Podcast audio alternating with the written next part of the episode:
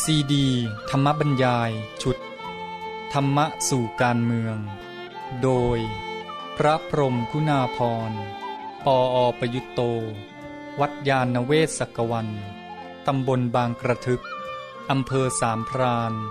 จังหวัดนครปฐม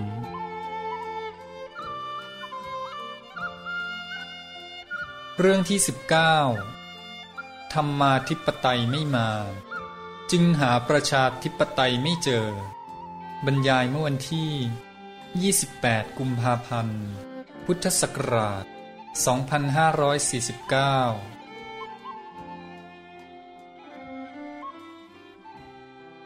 ขอนมัสการครับ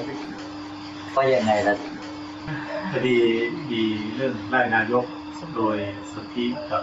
มาจำลองเลยมาจำลองนะเออทีนี้เราก็เป็นห่วงว่าเอ่อ ชาวพุทธไม่ได้มีปฏิกิริยาที่จะแสดงออกอะไรบ้างทางด้านสังคมครับเขาก็จะมองว่าเราพวกเรานี่ก็ไม่มีน้ำยาเลยประการประการที่สองนี่เราคิดว่าถ้าเกิดการมีการปฏิรูปรัฐธรรมนูญขึ้นมา ในการที่เราจะเสนอความคิดเข้าไปเนี่ยเขาจะไม่ฟังเลยคิดว่าเราควรจะมีบทบาทอะไรบ้างอย่างเข้าไปในเหตุการณ์แล้วก็คิดกัน อันนี้เขาก็เสนอแนวคิดว่าอ่าเราควรจะเสนอความคิดเรื่องธรรมาธิปไตยเข้าไปในตอนนี้ซะเลย เพื่อเป็นการเสนอความคิดอันหนึงขึ้นมาว่าเขาเห็นว่าประชาธิปไตยนี่คือส่วนหนึ่งของทุนนิยม ซึ่งก่อปัญหาหมดไม่ว่าพรรคไหนมาเป็นรัฐบาลก็มีปัญหาหมดเพราะว่าไม่มีความชอบธรรมในการอำนาจนิยมคือเอามาครอบเอามาปกครองประชาชน แล้วก็เอาหาผลประโยชน์ที่ตัวเองอืมและในการเสนอธรรมาธิปไตยจะเป็นทางออกของการเอ่อ ปรับรัฐธรรมนูญอันใหม่ทีนี้ถ้าเกิดเราไปเข้าฝ่ายใดฝ่ายหนึ่งเนี่ยมันก็จะเป็นผลเสียหมดอ่าไม่ว่าจะเป็นฝ่ายทักษิณหรือฝ่ายมาจำลองหรือสมคิดเนี่ยก็จะสร้างผลเสียให้เราหมดเพราะฉะนั้นในการเสนอหลักการออกไปเนี่ยก็จะเป็นลักษณะเป็นการเสนอเนี่ยเสนอความคิดมากกว่าอ่าอันนี้นี่เป็นเรื่องที่เราจะต้องทำออกมากับเรียนถามท่านว่า ถ้าเราจะออกเสนอข้อความคิดในตอนนี้เข้าไปมันจะเหมาะสมหรือเปล่า ไอ้เหมาะนะเหมาะแต่มันต้องให้เข้ม ต้องให้เห็นชัดเจนครับหนึ่งต้องชี้ปัญหาให้ชัดสองชี้ให้เห็นว่าไอ้วิธีแก้ของพวกคุณเนี่ยมันไม่ได้ผลจริง แต่ถึงอย่างนั้นก็ตามเถอะเขาก็ก็เป็นกับมันอย่างเงี้ยมันก็ต้องพูดให้ชัดลงไปว่า เพราะอะไรครับหนึ่งต้องชี้ให้ชัดว่าปัญหามันแย่สภาพปัจจุบัน แล้วก็รวมทั้งเป็นมันด้วยนะสองก็เห็นว่า และไอ้ที่แก้กันมาเนี่ยมันก็ไม่ได้เรื่อง ไม่ตรงจุดเลยอะไรก็ว่าไปครับ แต่นี้ก่อนที่จะมาพูดเรื่องนี้นะอาตมาอยากจะพูดกว้างๆอีกหน่อย คือท่าทีของการที่ว่าชาวพุทธจะเข้าไปสถานะอะไร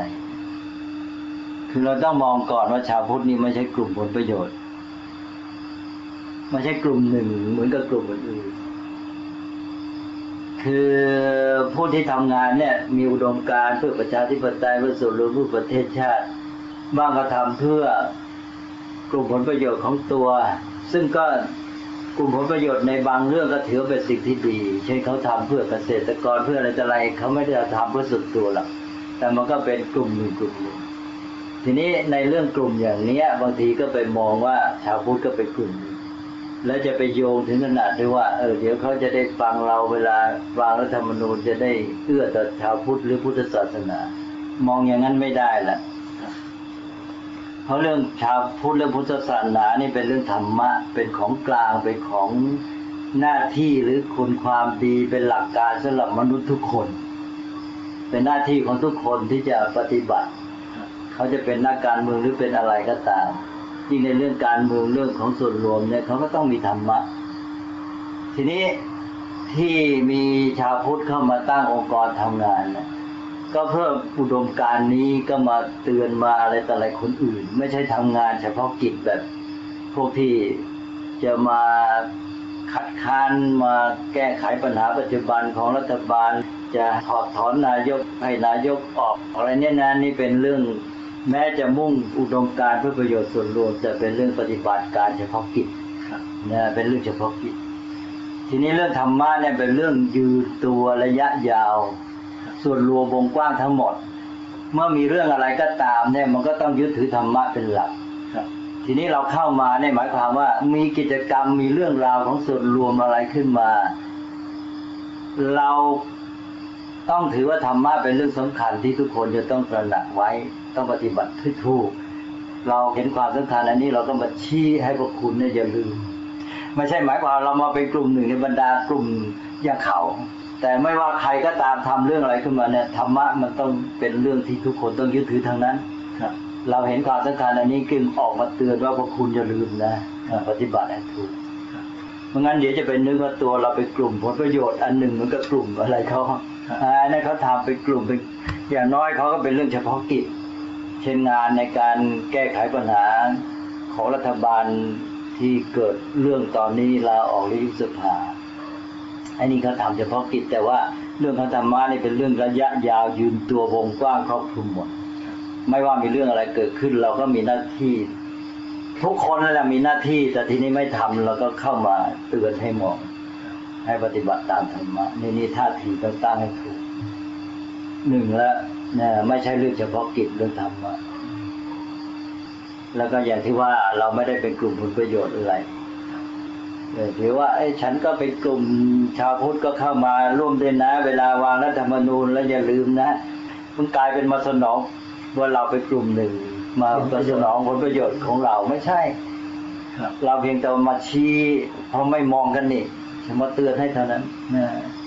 เนี่ยเนี่ยต้องต้องตระหนักกันให้ดี เราไม่ใช่เกี่ยวกับกลุ่มผลประโยชน์อะไรทั้งสิ้นนะแล้วต่อไปเวลานี้ในเมื่อมันมีปัญหาขึ้นมาอย่างเงี้ยก็เกิดเป็นคู่กรณีขึ้นมา ตอนนี้คล้าย ๆ คู่กรณีเกิดเลยครับใช่เป็นสองฝ่าย แล้วก็จะมีการพยายามเอาชนะกันครับและในการพยายามเอาชนะก็จะเกิดมีการทำเล่ห์กลอุบายครับ อุบายเพื่อเอาชนะกันเนี่ยนี่เมื่อฝ่ายหนึ่งทำอุบายอีกฝ่ายหนึ่งก็จะมีอุบายขึ้นมาแก้กันแหละอันนี้ก็จะเป็นปัญหาเกิดขึ้นครับเราก็ต้องระวังตัวอย่าไปตกอยู่ในเรื่องของคนอุบายของพวกนี้ครับก็หมายความว่าเราจะไปทำการอยางในกลอุบายพวกนี้เราก็ไปตกอยู่ในพักพวกฝ่ายใดฝ่ายหนึ่งอะไรเป็นต้นเนี่ยเนี่ยนี่นี่ก็ต้องระวังเหมือนกันเนี่ย แล้วเราก็ต้องเข้าใจว่าอุบายนี้เป็นเพียงเพื่อเอาชนะกัน ซึ่งบางคนเมื่อทำไปก็จะลืม แม้แต่อุดมการก็จะไปมุ่งเทเอาชนะกัน และที่กว้างไปก็คือว่าเรามองระยะยาวเนี่ยไอ้ที่มาเป็นปัญหาอะไระยะเนี้ยแม้แต่ในรัฐบาลเองก็มีคนที่เคยมีประวัติรวบอุดมการอะไรมาเคลื่อนไหวเพื่อประชาธิปไตยที่พวก ที่เคลื่อนไหวเองตอนนี้ก็ว่าว่าไอ้พวกตัวเองที่เคยเคลื่อนไหวในการเป็น 14 ตุลาไปอยู่ในรัฐบาลทำไมเป็นอย่างนี้เหมือนกับสละอุดมการอะไรต่างๆแล้วเนี่ยเขาว่ากันเองเขาจะเป็นยังไงเราก็ไม่รู้แต่ว่า นี่ก็เห็นว่าถ้าเป็นอย่างนั้นจริงเนี่ย มันยังไม่มีหลักประกันอะไรที่ดีพอ เมื่อบุคคลผู้มีอุดมการนี้มาอยู่วงนอก แล้วพวก วงในที่เป็นรัฐบาลหรืออะไรอย่างเงี้ยเขาทำอะไรผิดพลาด พวกนี้มาแล้วก็แก้ไขปัญหาเสร็จสิ้นไป แล้วพวกนี้เกิดมีสถานะมีอำนาจขึ้นมาอ้าวก็เหมือนกับว่าอาจจะได้เป็นอย่างนั้นอีกอย่างน้อยมันก็ไม่แก้ปัญหามันมันก็เป็นวงจรอยู่อย่างนี้ ต้องมองระยะยาวว่าไอ้วงจรแบบนี้จะแก้ไขได้ยังไง เช่นว่าทำไมคนที่ เคยเป็นเจ้าของอุดมการหรือร่วมในอุดมการอย่างสำคัญเหล่านี้เมื่อเข้าไปอยู่ในสถานะแห่งอำนาจแล้วผลประโยชน์แล้ว อย่างน้อยก็ทำไมไม่สามารถไปยืนหยัดในหลักการที่จะแม้แต่ตรึงผู้นำอะไรที่ถ้าเขาไม่ถูกต้องเนี่ย ให้มันยืนหยัดอยู่ได้อะไรเนี่ย ถ้าอย่างนี้ระยะยาวพวกที่เคลื่อนไหวนี่เราก็ไว้ใจไม่ได้ มันก็ไปเป็นมันก็จะหมุนเวียนอยู่อย่างเงี้ยเป็นวงจรเดียวกันอ่าใช่ใช่ก็เพราะฉะนั้นจะต้องคิดแก้ไขปัญหาระยะยาวนี้ด้วยครับนะเพราะว่าตัวอย่างในประวัติศาสตร์ แม้ใกล้ๆเนี่ยยังไม่ทันเป็นประวัติศาสตร์ มันก็เกิดปัญหาแล้วครับอ่าเนี่ยเนี่ยต้องมองอย่างนี้ด้วย ก็ชาวพุทธหรือเรื่องธรรมะชาวพุทธในที่นี้ก็คือเรื่องธรรมะเรื่องของหลักการใหญ่ของส่วนรวม ซึ่งเป็นเรื่องหน้าที่ของทุกคนเนี่ยจะต้องคำนึงอันนี้หมดเลยครับเพราะฉะนั้นเราจะแก้ปัญหาที่ครอบคลุมกว่า ไม่ใช่มายุ่งอยู่กับไอ้พวกสองพวก แต่ว่าพวกต้องมองทั้งสองพวกนี้เพื่อจะให้เขาแก้ปัญหาให้ถูกต้องครับเพราะฉะนั้นมันก็ไม่มีเรื่องที่จะไปเข้ากับไปได้ไปนี่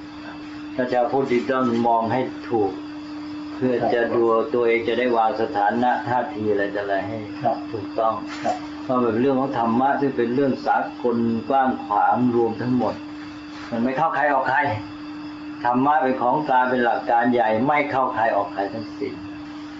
เราก็ถือหลักเอาไว้ใครไม่ตามตามหลักฉันก็ว่าคุณทั้งนั้นแหละ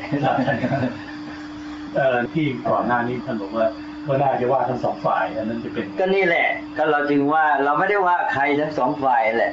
แต่มันเป็นไปเองในตัวที่จะเล่นงานทั้งสองฝ่ายคือเราว่าตามหลัก หลักธรรมหลักการเนี่ย ไม่ว่าเป็นใครคุณจะเป็นฝ่ายไม่เป็นฝ่ายแต่ว่ามันอยู่ในนี้เท่านั้นแหละเมื่อเขาเป็นฝ่ายเขาก็ต้องเอาตามนี้ด้วยใช่ไหมหลักการที่มันถูกต้อง ความจริงความถูกต้องความดีงาม คุณปฏิเสธไม่ได้เท่านั้นไม่ว่าคุณจะถือฝ่ายไม่ถือฝ่ายครับบอกไม่เฉพาะคนที่ถือฝ่ายสองฝ่ายนั้นคนนอกฝ่ายก็เหมือนกัน หนึ่งก็คนพวกนอกฝ่ายและในฝ่ายสองพวกในฝ่ายก็มีสองฝ่ายอีกและไม่ว่าในฝ่ายนอกฝ่ายหรือสองฝ่ายนั้นมันก็ต้องขึ้นกับธรรมะหมดธรรมะต้องครอบคลุมหมดแต่ทีนี้ที่อาตมาอยากจะพูดก็คือความชัดเจนของเรื่องเนี้ยเรื่องหลักการธรรมาธิปไตยประชาธิปไตยเนี่ย ตอนนี้เหมือนกับที่เขียนเนี่ยจะยกให้ประชาธิปไตยเป็นประชาธิปไตยที่มีคุณภาพแบบเป็นธรรมาธิปไตยใช่ไหมใช่ครับ อันเนี้ยมันเป็นเรื่องที่เราจะต้องชัดเจนด้วยนะ เรื่องไอ้ประชาธิปไตยกับธรรมาธิปไตยมันงั้นมันก็เถียงกันอยู่เนี่ยแล้วเขาก็เห็นเป็นในเรื่องความฝันความฝนไปอีกอมันไม่เป็นจริง เราก็แยกให้มันชัดบางทีไปพูดมันก็ธรรมาธิปไตยเป็นระบบการปกครองอันหนึ่ง แล้วก็ประชาธิปไตยก็เป็นอีกระบบหนึ่ง นี่นี่นี่ก็ยังไม่ชัดว่าจะแยกอย่างนั้นได้หรือคลุมเครืออยู่ มือนกับมีธรรมาธิปไตยเป็นระบบหนึ่ง แล้วก็จะให้ประชาธิปไตยของเขาเนี่ย ไปเป็นธรรมาธิปไตยนี้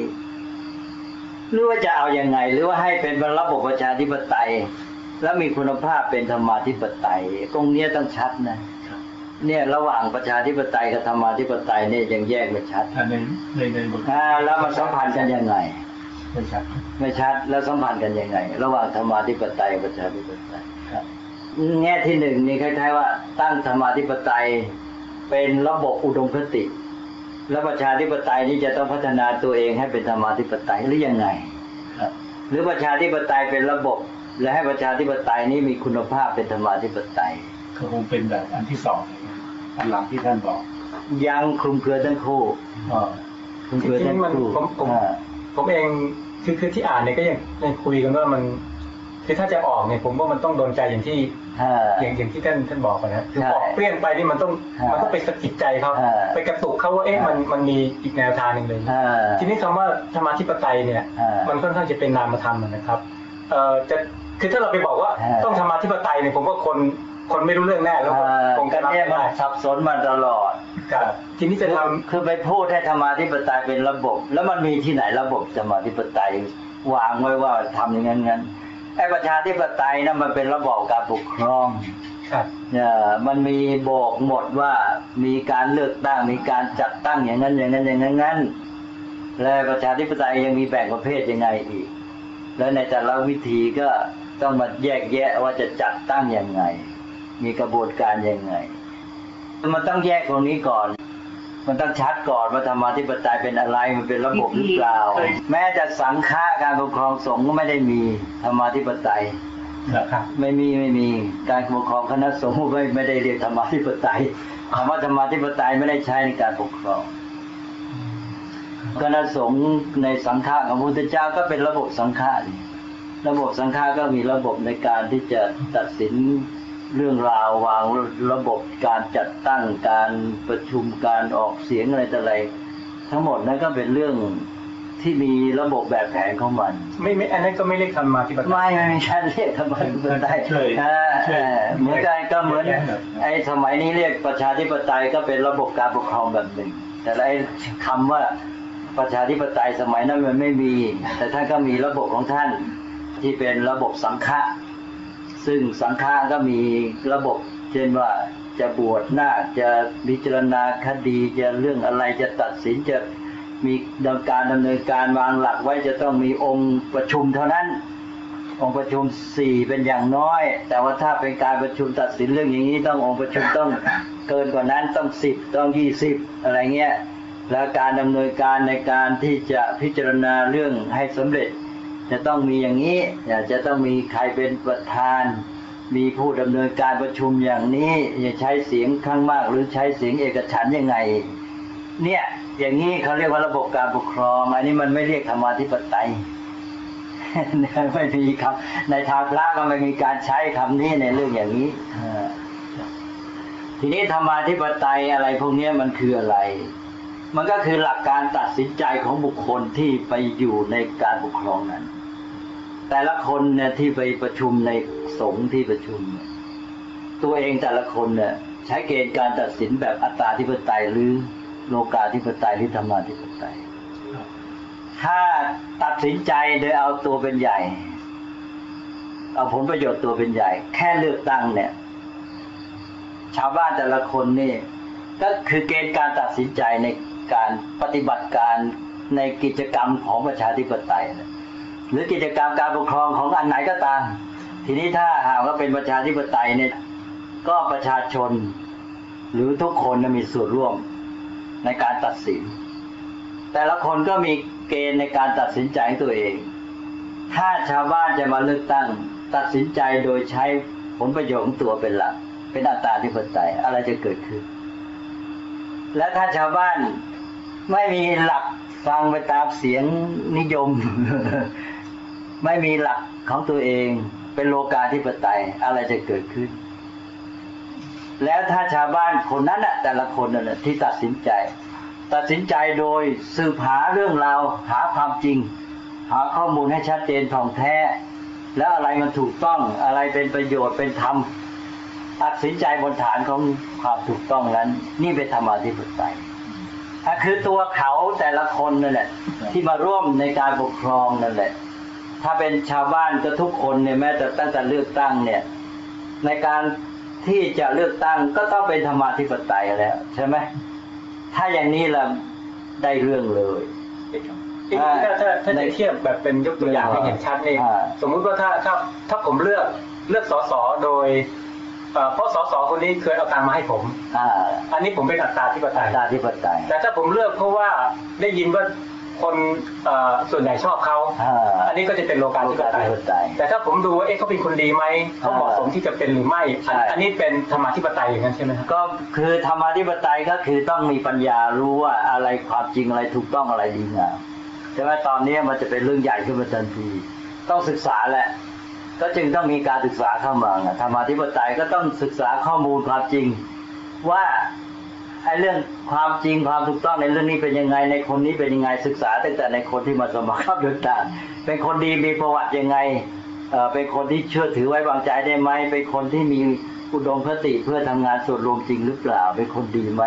แล้วก็เราทำนี่เราไม่ใช่เพื่อประโยชน์ส่วนตัวนะ การปกครองนี้เพื่อประเทศชาติ เพื่อประโยชน์ส่วนรวม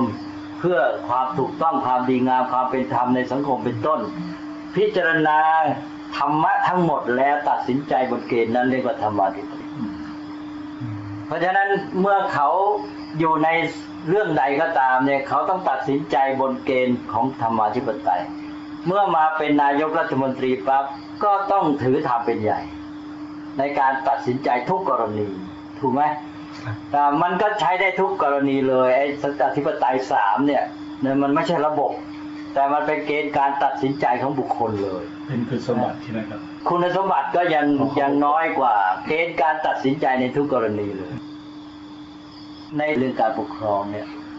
เราจะเห็นว่าคำสำคัญคือคำว่าอำนาจตัดสินใจธรรมาธิปไตยทำไมมันสำคัญ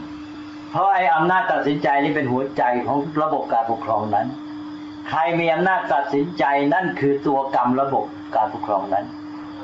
ถ้าหากว่าเป็นระบบเผด็จการก็คือผู้เผด็จการผู้นำเป็นผู้มีอำนาจตัดสินใจ ถ้าเป็นคณะธิปไตยก็คือหมู่คณะนั้นเป็นผู้มีอำนาจตัดสินใจ ถ้าเป็นประชาธิปไตยก็คือประชาชนมีอำนาจตัดสินใจ ใครมีอำนาจตัดสินใจก็ต้องให้ตัดสินใจบนฐานของธรรมาธิปไตย เมื่อเป็นประชาธิปไตยเขาบอกว่าอำนาจตัดสินใจอยู่ที่ประชาชน เมื่ออำนาจตัดสินใจอยู่ที่ประชาชนก็ต้องให้ประชาชนตัดสินใจอย่างถูกต้อง แล้วจึงต้องมีธรรมาธิปไตย นี่แหละ ก็จึงต้องพัฒนาคุณภาพประชาชนนะเพื่อให้ประชาชนผู้เป็นเจ้าของอำนาจในการตัดสินใจนี้ มีการตัดสินใจด้วยปัญญา โดยใช้เจตนาที่เป็นธรรมและตรงนี้คือธรรมาธิปไตยนี่แหละ คือหัวใจเลยนะอย่าไปนึกว่าไม่สำคัญ เพราะว่าอำนาจตัดสินใจคือหัวใจของการปกครองของระบบทีนี้ใครมีอำนาจตัดสินใจคนนั้นต้องตัดสินใจด้วยธรรมาธิปไตยทีนี้ต่อไปอีก การปกครองประชาธิปไตย ก็คืออำนาจการตัดสินใจอยู่ที่ประชาชน และทีนี้มันก็มีคนที่ใช้อำนาจตัดสินใจแทนประชาชนหรือในนามประชาชน ในคนเนี้ยจะต้องใช้อำนาจตัดสินใจ โดยสามารถพูดได้เต็มปากว่าเพื่อประชาชนในนามประชาชนหรือแทนประชาชน โดยที่ว่ามันเป็นธรรมก็คือตัดสินใจเป็นธรรมาธิปไตย คือไม่ใช่แค่ประชาชนใช้อำนาจตัดสินใจ แต่มันมีคนที่ใช้อำนาจตัดสินใจในนามของประชาชนถ้าตอนนี้ก็คือผู้นำผู้ปกครองนี่แหละครับโดยเฉพาะนายกรัฐมนตรีไงเรานี่เขาตัดสินใจในนามประชาชนนะแทนประชาชนทั้งหมด ก็ตัวแทนประชาชนก็ผู้แทนรัษฎรมาครับใช้อำนาจตัดสินใจก็ไปมอบอำนาจตัดสินใจไว้ที่นายกรัฐมนตรีครับทีนี้ธรรมาธิปไตยของแต่ละบุคคลนี่จะเท่ากันไหมครับ อย่างอย่างเช่นอ่าสมมติว่ากรณี การขายหุ้นอ๋อไม่มีทางเท่าไม่มีทางเท่า แต่ว่ามันมีว่าเขาจะเอาหลักเอาความจริงเอาความถูกต้องไหมนี่นี่ต้องหนึ่งแล้วนะคือว่าไอ้สามอันนี้เขาจะเอาไหนก่อนครับ แล้วแล้วทีนี้ไอ้อันเนี้ยก็มาเถียงกันได้ ขอให้มันเอาธรรมะธรรมะก่อนละทีนี้มาเถียงกันสิเอาเลยยอมรับไหมคุณเอาธรรมะคุณไม่เอาประโยชน์ส่วนตัวนะพิสูจน์ได้นี่ เอาประโยชน์ส่วนตัวไหมอ่า เอาเพียงเรื่องของคะแนนนิยมไหมอ่าหรือจะเอาธรรมะความถูกต้อง ทีนี้เมื่อความเห็นเกี่ยวกับธรรมะยังไม่ตรงกันเถียงกันอ่าได้ ทีนี้ผมอ่าผมเกรงว่าในทางโลกเนี่ย มันจะไม่มีข้อยุติเหมือนมีทำมีมีมีเพราะว่ามันดูได้เพราะมันมีสิ่งเทียบเคียง การตัดสินใจในกรณีนั้นมีผลประโยชน์ของตัวเองเป็นสำคัญหรือเปล่าใช่ไหมอ่าทีนี้อย่างกฎเกณฑ์นะนะครับการคำนึงถึง ก็กฎเกณฑ์มันไม่ใช่แค่กฎเท่านั้นนะ เพราะว่าเราต้องยอมรับว่ากฎเกณฑ์มันเป็นธรรมะอย่างหนึ่ง แต่เป็นกฎชั้นสองครับกฎหมายเนี่ย เป็นธรรมะในระดับสองระดับสมมติครับก็คือว่าเรามุ่งเพื่อธรรมะที่แท้ที่เป็นธรรมะที่ถูกต้องเป็นธรรมชาติก่อน เราจึงพยายามตั้งกฎของมนุษย์ขึ้นมาเพื่อสนับสนุนรองรับกฎนั้น แต่เราจะเห็นว่าบางกรณีเราเห็นว่าไอ้กฎของมนุษย์เนี่ย มันไม่ตรงกับธรรมะที่แท้จริง เพราะฉะนั้นจะต้องมีการปรับแก้แล้วมนุษย์บางคนเนี่ย อาศัยเล่ห์กลบางอย่าง มาตั้งกฎหมายเพื่อไม่ใช่เพื่อธรรมะ แต่เพื่อไปสนองอัตตาธิปไตยเป็นต้นเพื่อประโยชน์ส่วนตัว เพราะฉะนั้นกฎหมายเนี่ยจึงไม่ใช่ว่าจะไว้วางใจได้หมด จึงต้องมีการปรับปรุงแก้ไขอยู่เรื่อย ทีนี้ไอ้อย่างนี้มันก็เป็นเรื่องที่ว่ามาสามารถมาพิสูจน์มาพูดกันได้ คือว่าในแต่ละกรณีเนี่ยมันก็มองเห็นว่าเขามุ่งผลประโยชน์ตัวหรือมุ่งประโยชน์ของส่วนรวมมุ่งธรรมะเรื่องความถูกต้อง เพราะฉะนั้นเขาจึงมีการเน้นว่า เมื่อท่านมาเป็นผู้ปกครองประเทศ ท่านจะปฏิบัติตัวเหมือนชาวบ้านไม่ได้แล้วใช่ไหมจะเอาแค่ไอ้กฎ ธรรมดานี่ไม่ได้ก็ต้องดูเจตนารมณ์ของท่านด้วย ว่าท่านเนี่ยมุ่งเพื่อ ให้ส่วนรวมดีงามเพื่อธรรมะ เพื่อประโยชน์ส่วนรวมท่านทำงานเพื่ออันนั้นหรือเปล่า หรือท่านยังหวงแหนประโยชน์ส่วนตัวอยู่อ่าอันนี้มันก็ตัดสินได้นี่ทีทีนี้ถ้าถ้าอย่างนั้นแปลว่าในในอ่าในส่วนของธรรมาธิธรรมาธิปไตยอ่าของของคนที่อยู่ในสถานะที่ต่างกันเนี่ยอ่า ก็จะไม่ไม่เอ่อไม่เท่ากันไม่เหมือนกันใช่ไหมครับ มันมันเท่าแต่ว่าเรายอมให้ในแง่ว่า เราไม่มุ่งหวังจากคนนี้มากนะท่านนนเองแต่ว่าถ้าเขาบอกว่าฉันจะมาทำหน้าที่มาสมัครเป็นผู้ปกครองประเทศเนี่ยมันชัดแล้วว่า เขาต้องทำเพื่อประโยชน์สุขของประเทศของประชาชนถูกไหมครับแต่ถ้าเขาเป็นชาวบ้านนะการมุ่งหวังในธรรมะ การที่จะถือธรรมะของเขาเนี่ย เราก็ไม่เรียกร้องจากเขามาก เราไม่หวังจากเขามากครับก็เป็นเพียงว่าอย่าให้ไปเบียดเบียนคนอื่น อย่าไปทำลายเขาฆ่าเขาละเมิดชัดๆกันมาก็แล้วกัน ใช่ไหมครับเอ่อเราก็ยังปล่อยเรื่องหาผลประโยชน์ของตัวเองหรืออะไรแต่ถ้าเป็นผู้ปกครองประเทศไปเที่ยวหาผลประโยชน์แบบนั้นนะไม่ได้แล้วธรรมะระดับผู้ปกครองมันมีอีกใช่ไหม อ่าเราก็มีอีกเนี่ยธรรมะของผู้ปกครองธรรมะของชาวบ้าน ถ้าเป็นธรรมะของผู้ปกครองแล้วคุณยึดถือธรรมะของผู้ปกครองไหมครับอ่าแล้วธรรมะมันก็มีเป็นแง่เป็นระดับเป็นขั้นตอนเป็นวงให้เลยเป็นหลายระดับเออว่าคุณยึดถือธรรมะหรือเปล่าใช่ไหมการตัดสินใจนี่เอาธรรมะเป็นเกณฑ์หรือเอาอะไรเป็นเกณฑ์ครับที่ที่นี้ที่ที่ที่ผมอ่านในเออในหนังสือที่นิสาในพุทธของเออนั่นนะครับ คือเอ่อ กฎหมายที่ดีที่สุดก็คือมันมันเป็นมันเป็นกฎของธรรมชาตินะฮะใช่ทีนี้มันก็จะมีกฎหมายที่เราร่างขึ้นใช่ในในอีกระดับหนึ่งนะฮะอ่าอันนี้เท่าที่ผมเข้าใจที่อ่านของท่านนะครับคือเพื่อจะให้ไอ้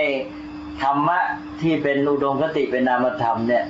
มันสำลิดผลในสังคมมนุษย์ครับเราก็วางธรรมะคือกฎหมายของมนุษย์ขึ้นมาครับทีนี้ในในเอ่อในบางเรื่องเนี่ยเออในบางเรื่องมันเป็นมันเป็นกฎเกณฑ์ที่ที่ที่ที่มนุษย์คิด คิดกติกากันขึ้นเอง อย่างเช่นเอ่อขับรถเนี่ยนะฮะจะจอดจะขับชิดซ้ายชิดขวาอะไรเงี้ยมันมันเป็นกฎเกณฑ์ที่มันไม่ใช่เรื่องของกฎธรรมชาติใช่ไหมอ่าก็นั่นสิอ่ามันก็จะเป็นกฎหมายที่ที่สมมุติขึ้นมาว่าเออเราตกลงกันในในกลุ่มของประเทศนี้นะว่าเราจะขับรถชิดซ้าย แต่เจตนามันมีอยู่ จะชิดซ้ายหรือชิดขวานั้น วัตถุประสงค์มันมีอยู่ในเป็นธรรมะ ก็คือเพื่อความเรียบร้อยในการเดินทางให้มันแน่ลงไปว่าใครไปทางไหนอ่าเนี่ยเนี่ยอะทีนี้ตรงเนี้ยฮะผมผมผมคิดว่าอย่างเออเอ่อถ้าถ้าในความเห็นผมนะครับเออคือในเรื่องของการเสียภาษีเนี่ยเออมันก็เป็นเรื่องที่เป็นกติกาที่ที่คิดขึ้นมาเออที่มนุษย์ตกลงกันว่า ถ้าเผื่อขายหุ้นในตลาดไม่ต้องเสียนะถ้าแต่ถ้าเผื่อขายอย่างนี้ต้องเสียอะไรเงี้ยแล้วกฎเกณฑ์ต่างๆพวกนี้มนุษย์คิดเพราะฉะนั้นไอ้ตรงนี้มันไม่ผมก็จะว่ามันจะไม่ใช่กฎธรรมชาติ มันเป็นกฎสมมก็ติที่มก็นุษย์กคิดฎสมมติชัดๆเนี่ยอะทีนี้ มันชัดๆอยู่ไอ้แล้ว ทีนี้ไอ้ตรงนี้เนี่ยครับไอ้ตรงนี้ที่ที่มันจะเป็นปัญหากันเพราะว่าวันนี้ผมเป็นนายกผมบอกว่าเออเอาก็ในเมื่อกฎนี้เนี่ยเอ่อเป็นกฎที่มนุษย์เราสมมุติขึ้น เออแล้วผมก็ทำทุกอย่างให้ถูกกฎนี้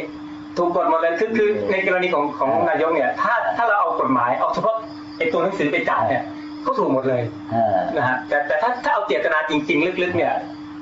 มัน คือเขาเขาเจตนาเลี่ยงแหละแต่ว่าเลี่ยงโดยอาศัยกติกาเออที่เอ่อมนุษย์คิดขึ้นมาไอ้ไอ้ตัวกฎหมายเนี่ยเออเขาเลี่ยงเขาเลี่ยงโดยอาศัยกติกาเพราะฉะนั้นในในแง่ของเออทางกฎหมายคือความถูกต้องทางกฎหมายเออทีนี้อย่างกรณีอย่างนี้เนี่ยเขาก็บอกอ้าวอย่างนี้ในธรรมาธิปไตยของผมเนี่ยสมมติผมเป็นนายกผมว่าผมถูกต้องแล้วเพราะว่าในเมื่อกติกามนุษย์คิดขึ้นแล้วผมก็ทำตามกติกาเนี่ยเอ่อธรรมาธิปไตยของเขาอย่างนี้จะได้หรือเปล่าเลยพอพูดมันก็ชัดอยู่แล้ว ว่าไม่ได้มุ่งธรรมะแล้วเอ่อ มุ่งเอาไอ้กฎนั้นมาสนองประโยชน์ตัวเองถามว่าฉันจะได้อย่างไรใช่ไหมถ้ากฎนี้มันเข้ากับทางฉันฉันก็เอา แทนที่จะนึกว่าเราต้องการ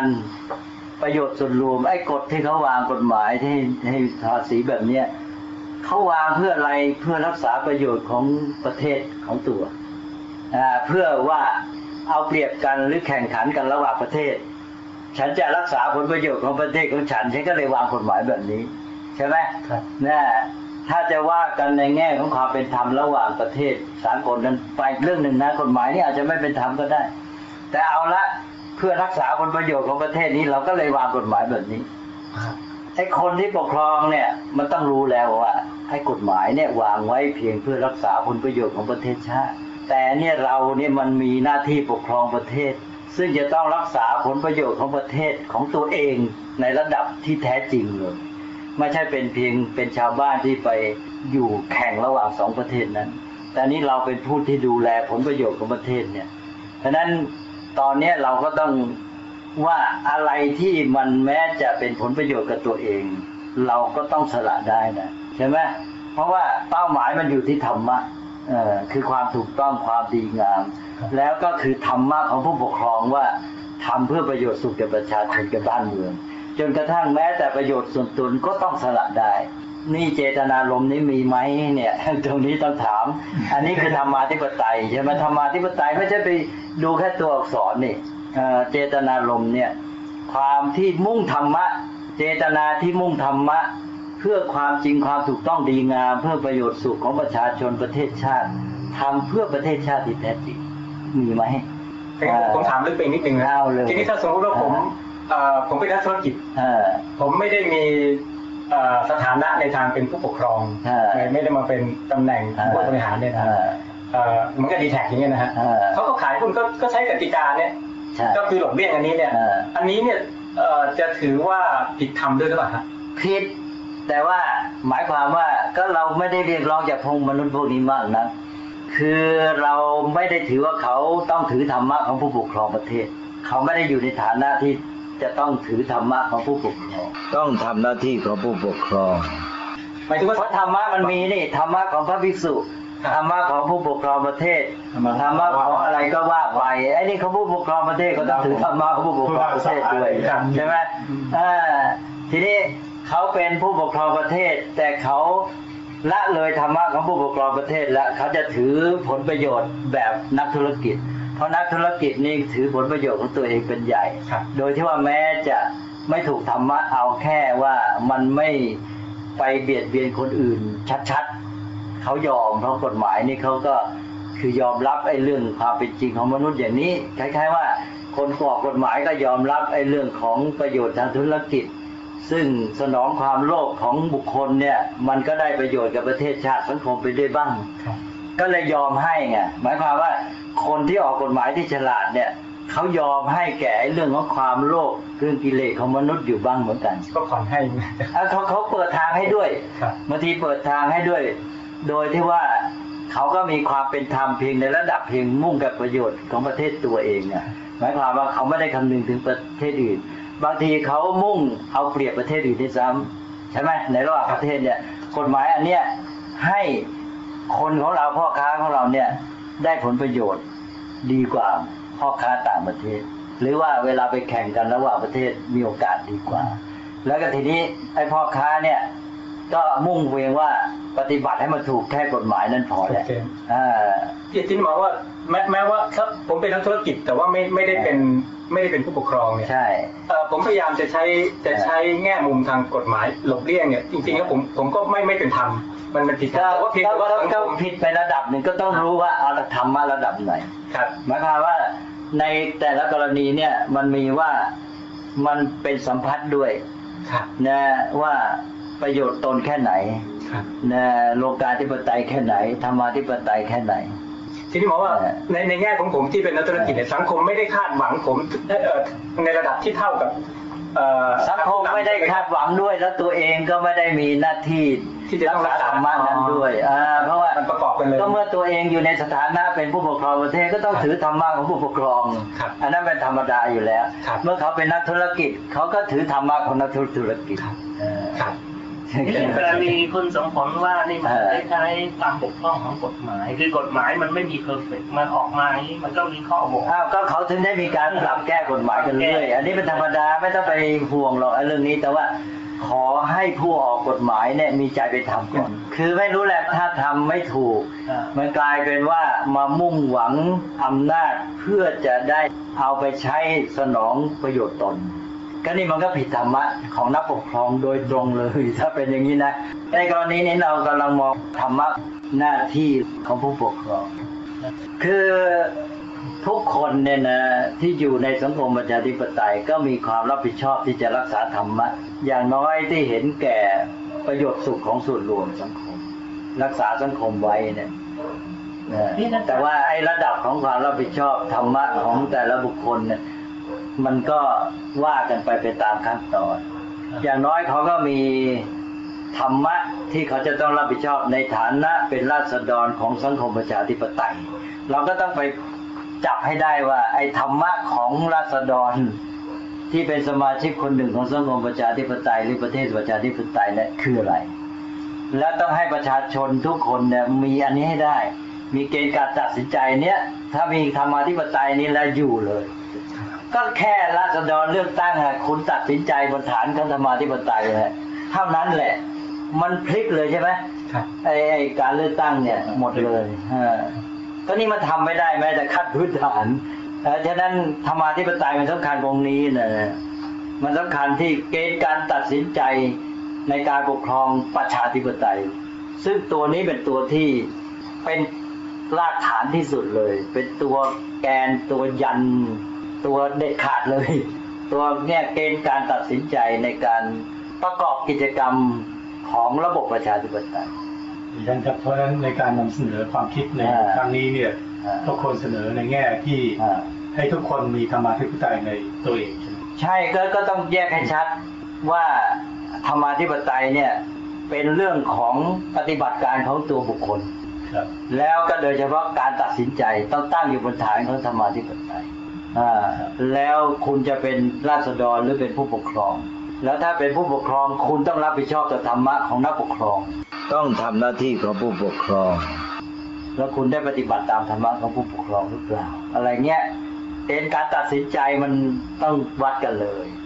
เออแล้วตอนนี้พูดถึงธรรมะของผู้ปกครอง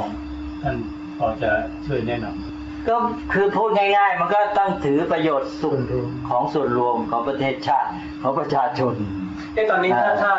ถ้าเหตุการณ์ในตอนนี้เนี่ยผมผมจับได้สองประเด็นนะครับอ่าคือประเด็นแรกก็คือว่าเอ่อการเผชิญหน้ากันตอนนี้นะครับคือคือในรัฐบาลเขาก็ยืนยันใช่ไอ้ชุมนุมก็ยืนยันอ่าคือตอนนี้มันมีการเผชิญหน้ากันอยู่ อันนั้นเป็นประเด็นปัญหาประเด็นแรกนะครับอ่าทีนี้ประเด็นปัญหาในประเด็นที่สองก็คือการปฏิรูปการเมืองต่อไปนะครับอ่าทีนี้เอ่อในในแง่ของการนำเสนอเนี่ย ประเด็นแรกในเรื่องของการเผชิญหน้ากันเนี่ยเราเรามีเอ่อเรามีหลักหลักธรรมอย่างไรที่จะบอกว่าเอ๊ะมันมันปัญหามันควรจะมีมีมีมีเราจะเสนอทางออกอย่างไรให้กับสังคมในอ่าเอ่อในในในวิกฤตที่มันเกิดขึ้นอย่างนี้ยครับอ่าก็หนึ่งก็คือต้องใช้วิธีการทางปัญญา ซึ่งก็คือความเป็นธรรม และไม่มีการรุนแรงใช่ไหมอันนี้ขั้นที่หนึ่งก็เป็นขั้นพื้นฐานก่อนแหละอ่าใช้ปัญญาและไม่รุนแรงอ่าไม่มีการรุนแรง อันนี้เป็นหลักการทั่วไปของประชาธิปไตยด้วยของธรรมะอันแรกอันเดียวกัน แล้วเมื่ออย่างนี้แล้วก็ใช้วิธีการทางปัญญาก็คือไปสู่การพูดจากันทำข้อมูลต่างๆ ให้กระจ่างชัด ไม่ปกปิดข้อมูล พูดกันโดยเปิดเผย แล้วอะไรเป็นความถูกต้องความเป็นจริงอะไรก็ว่ากันไป แล้วก็ตัดสินใจบนฐานของความจริงความถูกต้องนั้นถ้าถ้าอืมถ้าหมายความว่า ถ้าทั้งสองฝ่ายอ่าหันหน้าเข้าหากันเลยถ้านะถ้าถ้าถ้าถ้าฝ่ายหนึ่งสมมตินะถ้าฝ่ายครับก็จะหันหน้าไม่หันหน้าก็ถือหลักการเดียวกันแล้วตอนเนี้ยอ่าถ้าสมมติว่าอีกฝ่ายหนึ่งไม่ยอมถือหลักการนี้ทำไงครับเราจะไปทำไงได้เราก็ต้องย้ำอันนี้เข้าไปสิหมายความว่าในเมื่อมีคนสองพวกเนี่ยเราก็ต้องย้ำอันนี้ให้เขาถือบอกถ้าคุณไม่ถือนะมันต้องเกิดเรื่องให้สติเขา ครับคือคือหมายถึงว่าเราเราอ่าเรานำเสนอแนวทางว่าใช่เอ๊ะคนที่ต้องมาอย่างนี้คุยกันอ่าหนึ่งคือบนบนฐานข้อนี้อ่าอ่าแล้วก็มาคุยกันอ่าทีนี้ถ้าเผื่อถ้าเผื่อไม่คุยมันก็บังคับเขาไม่ได้ ใช่แต่ว่าเราเราอ่าเรามีแนวทางใช่แต่เหนือเขาแล้วว่ามันควรจะเป็นอย่างอ่านี้เราอะไรทำนองอย่างนั้นใช่ก็คือบอกทางถูกต้องมันเป็นอย่างนี้แหละ ถ้าคุณจะทำให้ถูกคุณต้องทำงี้ครับครับแต่คุณไม่ทำก็เรื่องคุณใช่ไหมแล้วจะไปบังคับเลยถ้าเขาจะตีกันเออ จะจะไปจับมือห้ามก็ไม่ได้เออบอกว่าถ้าคุณจะเป็นประชาธิปไตยจริงเนี่ยถ้าคุณก็ต้องตัดสินใจบนฐานของธรรมะ เป็นธรรมาธิปไตยถูกไหมครับแล้วก็คุณก็ดูซิว่าอะไรเป็นหลักการอะไรเป็นความจริงความถูกต้อง แล้วคุณก็พิจารณาครับแล้วคุณจะรู้เข้าใจนี่ได้คุณต้องมีปัญญา คุณมีปัญญาคุณก็ต้องมาชี้แจงกัน คุณก็ต้องเจริญปัญญาพัฒนาปัญญาตั้งเจรจาพูดจากัน เอาข้อมูลมาบอกกันใช่ไหมไม่งั้นปัญญามันจะเกิดได้ยังไง มันจะรู้ได้ยังไงใช่ไหมอ่ากระบวนการมันก็เกิดขึ้นมา มันก็ไม่มีความรุนแรงครับเนอแล้วมันก็ไอ้มนุษย์ในสังคมประชาธิปไตยก็ถือหลักการเดียวกันก็ถือหลักการเนี้ยมันก็ไปได้แล้ว คือประชาธิปไตยมันเริ่มด้วยการใช้ปัญญา และอยู่บนฐานของธรรมะ คือปัญญาเนี่ยมันหาความจริง ความถูกต้องความดีงามมันก็ไม่ใช้วิธีการเบียดเบียนใช่ไหม ต่อจากนี้ขั้นตอนมันก็เดินเดิมเนินหน้าไปมันเป็นกระบวนการไปเองทีนี้ไอ้ประชาธิปไตยมันไปถูกตัดตอนซะก่อนใช่ไหมมันมันไปเล่นตัดตอนประชาธิปไตยมันไปไม่ถึงครับเนี่ยปัญหาก็เลยเกิดเกิดขึ้นครับนะเนี่ยก็จะให้ชัดตรงเนี้ยเนี่ยอ่าเออได้ได้ได้ประเด็นครับทีนี้อย่างอย่างประเด็นที่สองในเรื่องของการอ่าการที่จะแก้ไขหลักเอ่อกติกาอย่างรัฐธรรมนูญเนี่ยนะมันเป็นอ่ากติกาเนี่ย เอออืมเรามีแนวคิดมีเอิ่มมีหลักที่จะเออนำเสนออย่างแบบทำนองไหนดีครับเออก็เนี่ยกันมันก็หนึ่งก็รัฐธรรมนูญมีเพื่ออะไร ใช่ไหมก็เอาละเราจะปกครองแบบประชาธิปไตยมันก็ต้องมีหลักมีกติกาที่จะยึดถือร่วมกัน แต่ไอ้กติกาที่ถือร่วมกันของสังคมประชาธิปไตยเนี่ยมันมุ่งเพื่อความดีงามของสังคมประโยชน์สุขของสังคมนั่นคือธรรมะใช่ไหม ก็คือว่าไอ้ที่เรามีกติการ่วมกันนั่นเป็นหลักการประชาธิปไตยว่าต้องมีกติกาที่ยึดถือร่วมกัน แต่ไอ้สังคมประชาธิปไตยเนี่ยก็มุ่งเพื่อธรรมะเพื่อความดีงามประโยชน์สุขของส่วนรวมความถูกต้องใช่ไหมอันนี้ก็มาดูเนี่ยเราก็ต้องใช้ปัญญาและเพื่อจะดูว่าอะไรเป็นความจริงความถูกต้อง ไม่ใช่ตัดสินไป โดยที่ยังไม่ทันศึกษาเรื่องหรือเอาความเห็นความรู้สึกของตัวเอง ไม่ศึกษาชัดเจนอันนี้ขาดมากสังคมไทย ขาดการศึกษาการหาข้อมูลให้มันเพียงพอเนี่ยคืออาเข้าที่ประชุมก็เอาความเห็นความเห็นความเห็น มีแต่ความเห็นไม่หาความรู้ สังคมไทยนี่บกพร่องที่สุดเรื่อง ชอบออกความเห็นแต่ไม่หาความรู้ เนี่ยว่าไปเลย หนักมาก แล้วก็เมื่อเป็นประชาธิปไตยมีหลักการร่วมกันเนี่ย เราก็มีอันหนึ่งก็คือสมานฉันท์ สมานฉันไม่ใช่ความหมายสามัคคีสามัคคีมันเป็นอีกศัพท์หนึ่งในเวลานี้ใช้สมสมานฉันไปสับสนกับไอ้คำว่าสามัคคี สมานฉันเนี่ยเป็นตัวปัจจัยอันหนึ่งของสามัคคีแต่ปัจจัยอันหนึ่งนะ สามัคคีความพร้อมเพรียงกันเนี่ยเกิดขึ้นมา สมานฉันแปลว่ามีความต้องการตรงกัน ถ้าคนไม่มีความต้องการตรงกันนวนไปกันไม่ได้ ทีนี้สังคมประชาธิปไตยก็มีความต้องการตรงกัน ต้องการธรรมะ ต้องการความจริงความถูกต้องดีงาม ต้องการประโยชน์สุขของสังคม ต้องการอยู่ร่วมโดยสงบสุขแม้แต่ในรูปธรรมต้องการระบบที่มันให้ทุกคนมีส่วนร่วม ต้องมีสมานฉันท์มีไอ้ความต้องการร่วมกันเนี่ยอย่างเขาแก้ปัญหาภาคใต้เนี่ย ไม่เห็นเขาแสดงให้เห็นว่าสองฝ่ายหรือกี่ฝ่ายที่เกี่ยวข้องมีความต้องการตรงกันเลยไม่เห็นออกมาเลย สมานฉันไม่เห็นปรากฏเลย ใช่ไหมถ้าไปทำให้สมานฉันก็ต้องให้ทั้งสองฝ่ายหรือกี่ฝ่ายนั้นน่ะมันมีความต้องการตรงกัน ทีนี้ที่ผมเห็นในในโครงสร้างของรัฐธรรมนูญปัจจุบันเนี่ยครับผมมองว่าจริงๆคือตัวโครงสร้างของรัฐธรรมนูญปัจจุบันเนี่ยมัน ผมว่ามันใช้ได้ คือมันมีมีการตรวจสอบอำนาจกันเนี่ยโดยโดยใช้กระบวนการในในระบบสภาเองฝ่ายค้านตรวจสอบเสร็จก็ยังมีองค์กรอิสระที่เขาดีไซน์ขึ้นมาหมดเลยนะเนี่ยแต่ว่าปัญหาที่มันเกิดขึ้นคือการ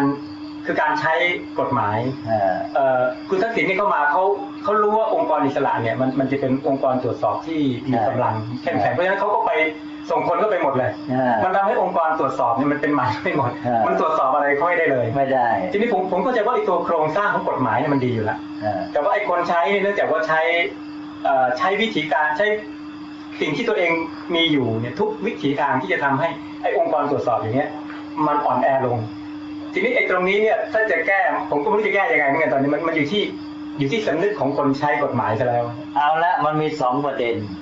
ประเด็นหนึ่งก็คือ ตัวคนที่เข้าไปเกี่ยวข้องในระบบในกระบวนการนี้ทั้งหมดนะแต่ละคนมันไม่เป็นธรรมาธิปไตย ใช่ไหมอ่าอ่ามันเริ่มต้นตั้งแต่ว่ามันคิดเจตนาไม่ดีแล้ว มันจะเอาองค์กรอิสระนี่มาเป็นเครื่องมือสนองเจตนาผลประโยชน์หรืออะไรก็แล้วแต่ของตัวเองใช่ไหมครับอันนี้หนึ่งก็ไม่เป็นธรรมาธิปไตย พวกองค์กรอิสระดังนั้นแต่ละคนก็ตัดสินใจไม่เป็นธรรมาธิปไตย ทีนี้สองมันก็เป็นบทเรียน แสดงว่าไอการวางกลไก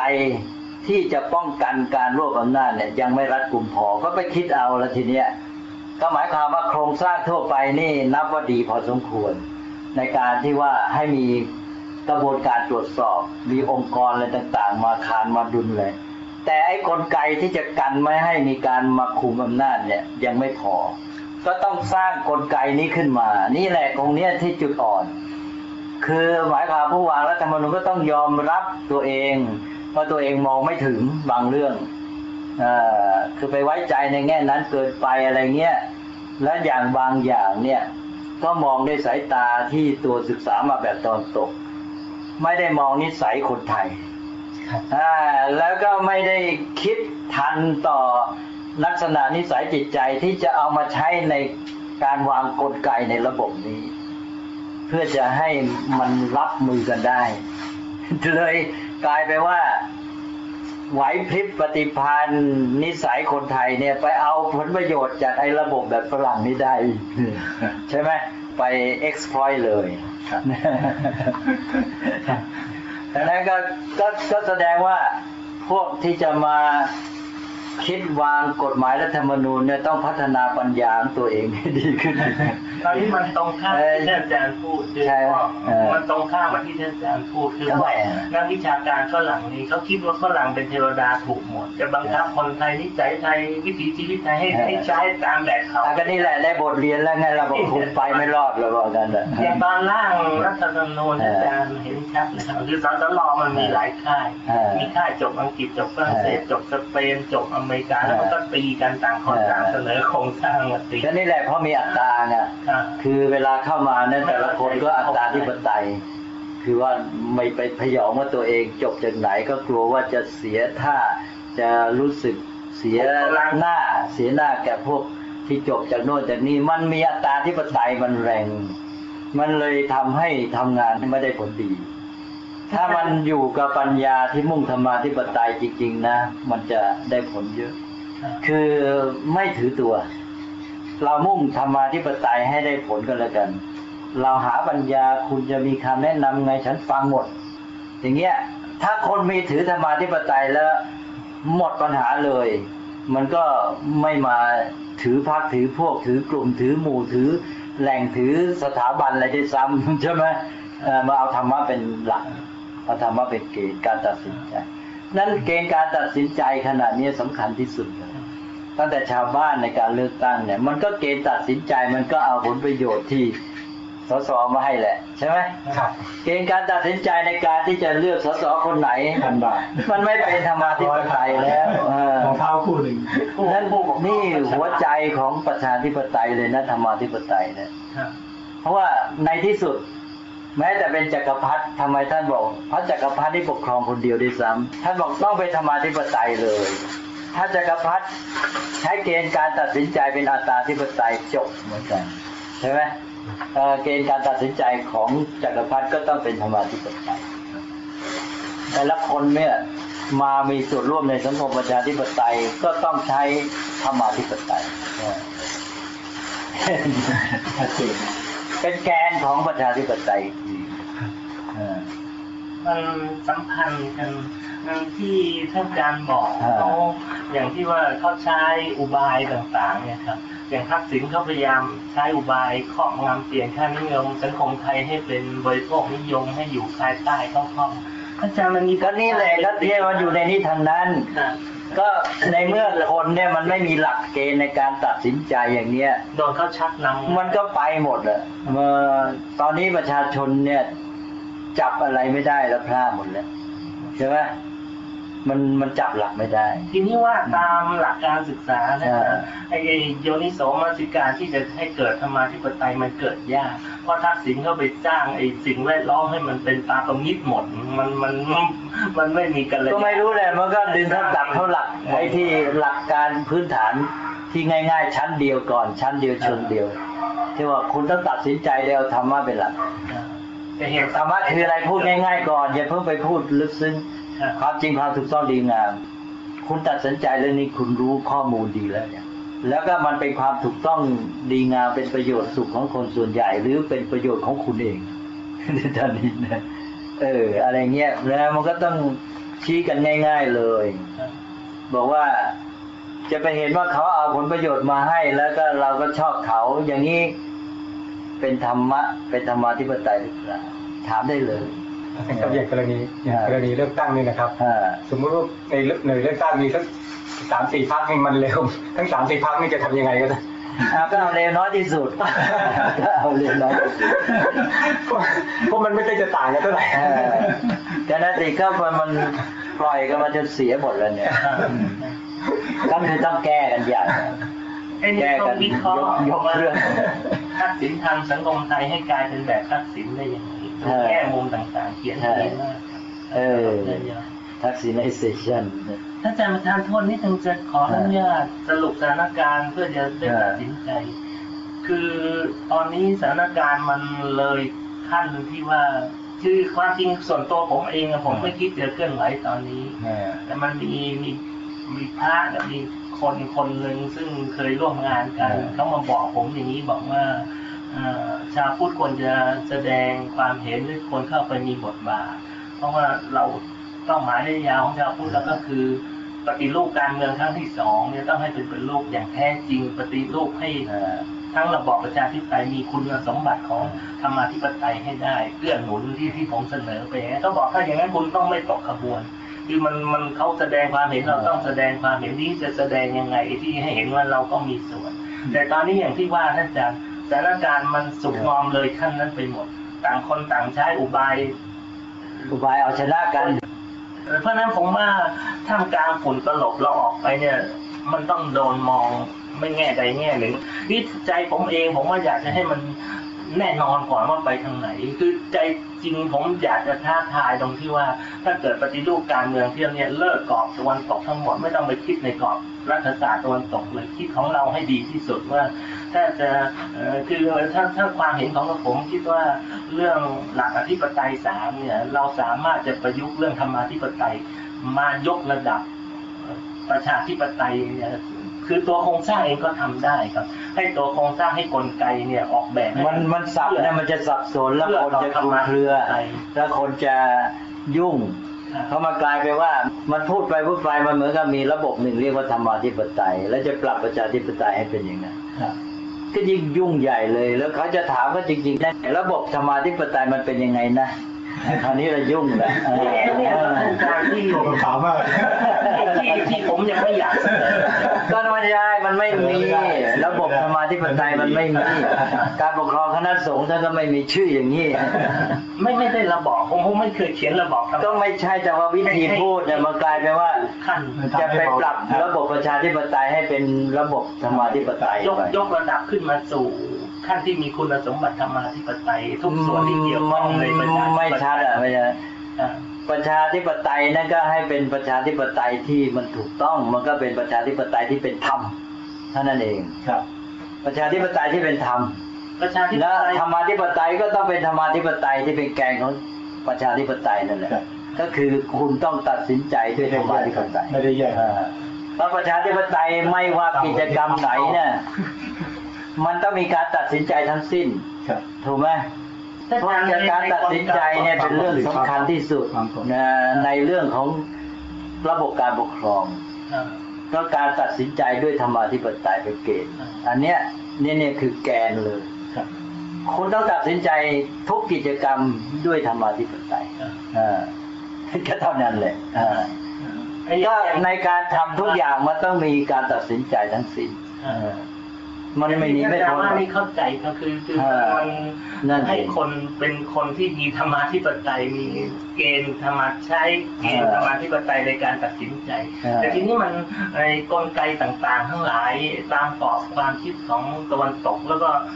ไอ้เพราะอันนั้นเราใช้ศัพท์แยกไปเลย อย่าไปยุ่งอย่าไปปนเข้าใจอย่าไปปนสิอย่าเอาทับศัพท์พระธรรมาธิปไตยไปใช้อีกเข้าใจที่ถ้าศัพท์พระธรรมาธิปไตยไม่ต้องไปปน แล้วมันจะทำให้สับสนกับประชาธิปไตย ประชาธิปไตยเป็นระบบการปกครองอันหนึ่งที่ในเมื่อตกลงว่าประเทศไทยจะเอา เราก็ต้องชัดว่าประชาธิปไตยเราจะเอาระบบแบบไหน แล้วมันเป็นยังไง แล้วให้ประชาธิปไตยนี้เป็นธรรมนี่ใช่เท่านั้นแหละไอ้นี่ที่ท่านอาจารย์ว่าเนี่ยประชาธิปไตยที่เป็นธรรมเข้าใจกลไกเนี่ย มัน พัฒนามา มันมีประวัติศาสตร์ความเป็นมาของมัน ซึ่งของเราถูกครอบด้วยความคิดตะวันตกก็นั่นสินี่แหละก็นี่แหละนี่ก็คือคำอธิบายที่ว่ามันไม่เป็นธรรมเขาว่าไอ้ประชาธิปไตยแบบที่เป็นธรรมเนี่ยถ้าอาจารย์ได้อ่าถ้าอาจารย์เสนอแนวคิดว่าให้ล้มของตะวันตกหมด ไม่ใช่ลมไม่ไม่เอามาเนี่ยมันก็จบหมดไม่ใช่เอามาคือคือผมคิดว่าไอการที่เขาไปเรียนตะวันตกมาเนี่ยแล้วเขาเอามาเป็นเอามันเป็นแนวคิดเอาเป็นมันไม่ผิดไม่เพียงใช่แต่ว่าว่ามัมันนโดนครอบงำเนี่ย ไม่ไม่ใช่สิไม่ไม่คิดต่อว่าไม่ไม่ใช่ยังไงให้คืมัอนใช่ใช่อันอันอันนั้นเป็นอีก step หนึ่งไงแต่แต่ไอการที่เขามีประสบการณ์เขาไปเรียนฝรั่งเศสไปเรียนอเมริกาไปเรียนอังกฤษมาแล้วเขาเอาวิธีการพวกนั้นเนี่ยเอามาเป็นตุ๊กตาบ้างเอามาเป็นแบบเนี่ยผมว่าไม่ผิดเพียงแต่ว่าจะมาปรับอย่างไรจะมาปรับอย่างไรให้เหมาะสมกับสภาพของเราก็นี่แหละก็คือลงสรุปด้วยคำว่าให้ประชาธิปไตยที่นำมาใช้เนี่ยมันเป็นธรรม ใช่มีประเด็นนี้ตเท่ารงนั้นเอนี้งตรงนี้ถึงตรงนี้แล้วจคืบจะเอาแบบไหนอ่าสำคัญไม่รู้ละคุณจะเอามายังไงให้มันเป็นธรรมเนี่ยมันมันอยู่แค่นี้แหละแค่นี้แหละไม่ใช่ประชาธิปไตยที่จัดกันอยู่ปัจจุบันเนี่ยไม่เป็นธรรมครับไม่ใช่ไปสร้างระบอบธรรมาธิปไตยขึ้นแล้วงง ใช่มันกลายสับสนใหญ่คือไอประเด็นเรื่องธรรมาธิปไตยเนี่ยแม้แม้จะเป็นประเด็จการ แต่ถ้าเขาตัดสินใจด้วยธรรมาธิปไตยก็ดีก็ดีถูกไหมครับถ้าถ้าถ้าแนวถ้า ถ้าคอนเซ็ปต์อย่างนี้ก็คือ มันมันอยู่ที่ระบบมันอยู่ที่การตัดไอ้สินใจไอ้ที่ไอ้เป็นธรรมาไอ้ธิปนี่มันไตยมันเป็นข้อตกลงเป็นขั้นๆ คือไอ้ระบบเผด็จการมันก็เป็นธรรมาธิปไตยได้อัตตาธิปไตยได้โลกาธิปไตยได้คณาธิปไตยก็เช่นเดียวกัน ประชาธิปไตยก็เช่นเดียวกัน แต่ตกลงว่าตอนนี้ระบบเราเอาประชาธิปไตยครับเมื่อเราเอาระบบประชาธิปไตย ทุกคนมีส่วนร่วม ไอ้ทุกคนนั้นต้องเป็นธรรมาธิปไตย ต้องตัดสินใจด้วยธรรมาธิปไตยอ่าชัดชัดเจนมากเข้าใจนะชัดเจนอ่าไม่หลงแล้วไม่หลงประเด็นแล้วมันจะแยกกันชัดไปเลยครับไม่ต้องมาสับสนกันอีก ก็คือไม่ต้องเอาสับว่าธรรมาธิปไตยไปไปปนกับไอ้ประชาธิปไตยในกรณีนะครับบอกคุณจัดประชาธิปไตยก็คุณให้เป็นธรรมแต่อันนี้ประชาธิปไตยไม่เป็นธรรมแล้วคุณจะยกตัวอย่าง เช่นว่าไปติดความคิดของตะวันตกมาเฉยๆ โดยที่ไม่ได้รู้จริงอืมเราไม่ได้ว่าแนวของไปตะวันตก ตะวันตกนั้นก็มีดีเยอะแยะของเขาเหมาะและที่ดีนั้นบางอย่างก็มาใช้ได้ บางอย่างก็ไม่เข้ากับสภาพแวดล้อมของเรานะมันเหมาะกับของเขาแล้วก็ว่าไปนี่เป็นส่วนของการอธิบายรายละเอียดครับนะแต่ว่ายังไงก็ตามเมื่อมันจัดลงตัวแล้วก็คือมันเป็นธรรมว่ากันนะ นี่เออความเห็นผมเดิมก็คือคิดว่าอย่างที่ว่าท่านอาจารย์บอกเออความรู้มันยังไม่ชัด คือผมอยากจะมีเออคณะทำงาน ซึ่งทำก็อันนี้ไม่เป็นไรนี่เป็นรายละเอียด อันนี้เป็นเรื่องปฏิบัติแล้วกาเรารค่อยเผยแพร่ออกไปใจจริงผมผมไม่อยากเผยแพร่ตอนนี้โอ้โหแล้วสถานการณ์แล้วทีนี้ตอนที่ดูว่ามันเราก็ไม่รู้จะเข้าไปแทรก คือมันว่าได้เป็นขั้นตอนใช่ไอ้ในแง่แง่ของลงลึกละเอียด อันนี้ก็ว่าเป็นขั้นหนึ่งแต่ในแง่ของเบื้องต้น พูดรวมตอนนี้เราตัดสินใจ เราพูดได้ว่าประชาธิปไตยที่เป็นอยู่เนี่ยไม่เป็นธรรม เราพูดได้ไหมได้อ่าพูดได้ แต่ตอนนี้นำเสนอคิดว่ามันเสี่ยง มันไม่คุ้มกับผลที่จะได้ คือเรานำเสนอออกไปทำไมอะสมมติว่าอ่าถ้าพูดในแน่ในสภาองค์กรผู้ขายแห่งประเทศไทย ก็ไม่ใช่ มันมันมองทั้งสองมันเห็นอยู่เออมันเห็นชัดๆอยู่นะเพราะปัญหาเพราะตอนนี้ด้วยซ้ำไปก็จะเสนยอกในภาวะนี้ซ้ำไปยกปัญหาขึ้นมาก่อนก็ได้ชี้ให้เห็นว่า อย่างนี้จึงบอกว่าประชาธิปไตยนี้ไม่ถูกต้องอ่ามันมันควรจะแย้งไปตอนนี้ให้เห็นชัดสถานการณ์ตอนนี้เขาไม่ได้สนใจเรื่องปฏิรูปการเมืองมันยังไม่ถึงขั้นที่จะไม่ใช่เราพูดถึงปัญหาพูดถึงไปปัญตอนหาขัดแย้งนะครับท่านไม่คือสภาพบ้านเมืองอะที่มีจะเป็นรัฐบาลหรืออะไรก็แล้วแต่ที่มันทำอะไรต่างๆเนี่ยเดี๋ยวอะไรไปต้องเป็นเป็นตัวปัญหาบอกขั้นตอนไม่ใช่อาจารย์คือคือเราเสนอเราควรจะฟังหรือไม่ฟังเรื่องประเด็นในอาจารย์เอ่ออย่างนี้ครับท่านอาจารย์ผมเห็นว่า ตอนนี้เราเราไม่ควรมี action อะไรดูเข้าไปก่อนดีกว่า เพราะว่าทุกฝ่ายที่ควรจะทำเขาก็ทำของเขาไปแล้วแล้วเราอาจจะพูดเริ่มไว้ก่อน แต่ว่าต้องเป็นคำพูดที่ชัดจะแจ้งลงไป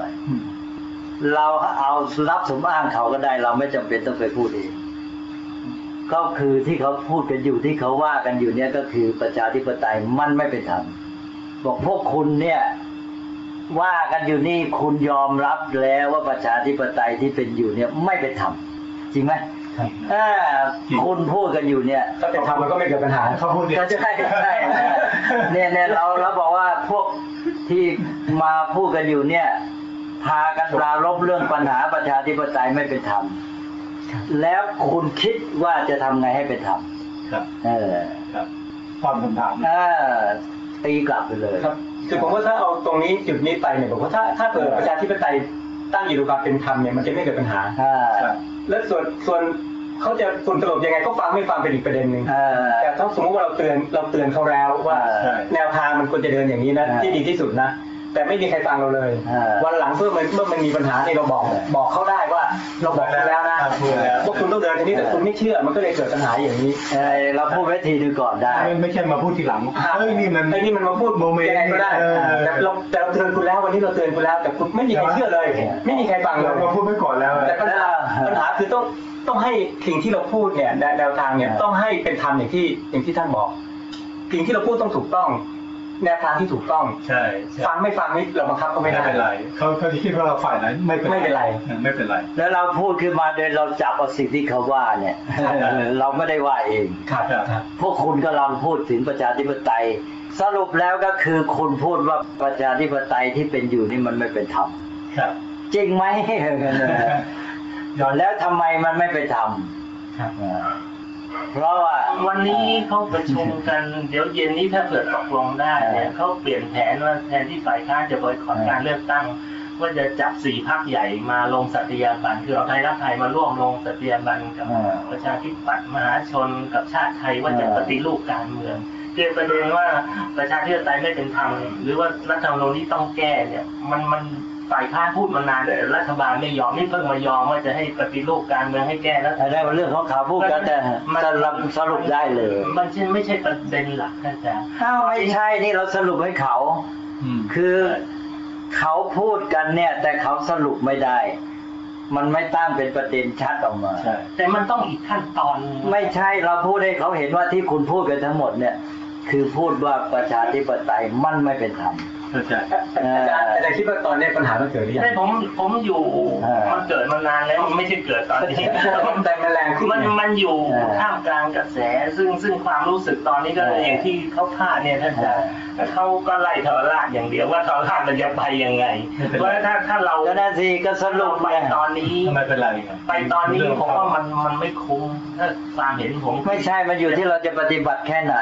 ใช่อยู่เออเราจะพูดแค่ไหนยืนยังไงอยู่ตอนในนี้มันไม่ใช่อยู่ที่ระบบนะมันอยู่ที่ตัวบุคคลนั่นแหละว่าฝ่ายที่จะไล่กับฝ่ายที่พยายามจะอยู่ก็ช่างเป็นเรื่องเขาไงก็เป็นเรื่องของเขามันจะอยู่ตรงไหนเราก็เอาไปแต่ว่าเราเสนอความคิดเราไง นี่เราพูดหลักการเราไม่ได้พูดถึงบุคคลอืมเราไม่ไปพูดเรื่องเราไม่สนใจเขาเลยถ้าถ้าเป็นอย่างนี้ได้นะอาจารย์คือช่วงนี้เรายังไม่เคลื่อนไหวไว้เวลาไม่ได้ไม่เคลื่อนไม่ได้เราตกขบวนไง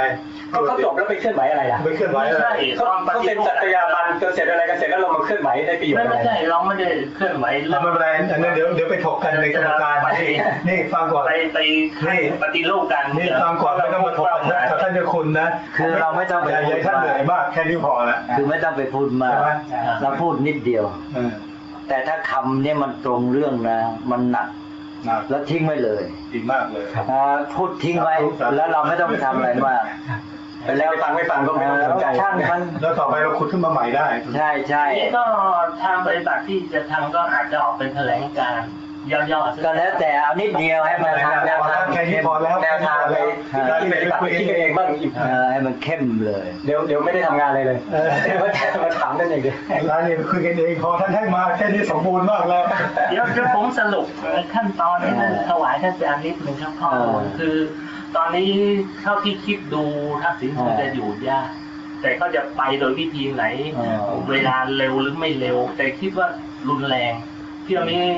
คงจะแรงแน่ เพราะว่าฝ่ายกระบวนที่จะไล่เนี่ยมันมันหลายฝ่ายแค่แค่เขาได้โอกาสทุกฝ่ายที่ไม่ชอบเออฝ่ายที่กลุ่มทุนที่เสียประโยชน์ฝ่ายภาคการเมืองที่เสียประโยชน์แล้วฝ่ายพวกนักวิชาการซึ่ง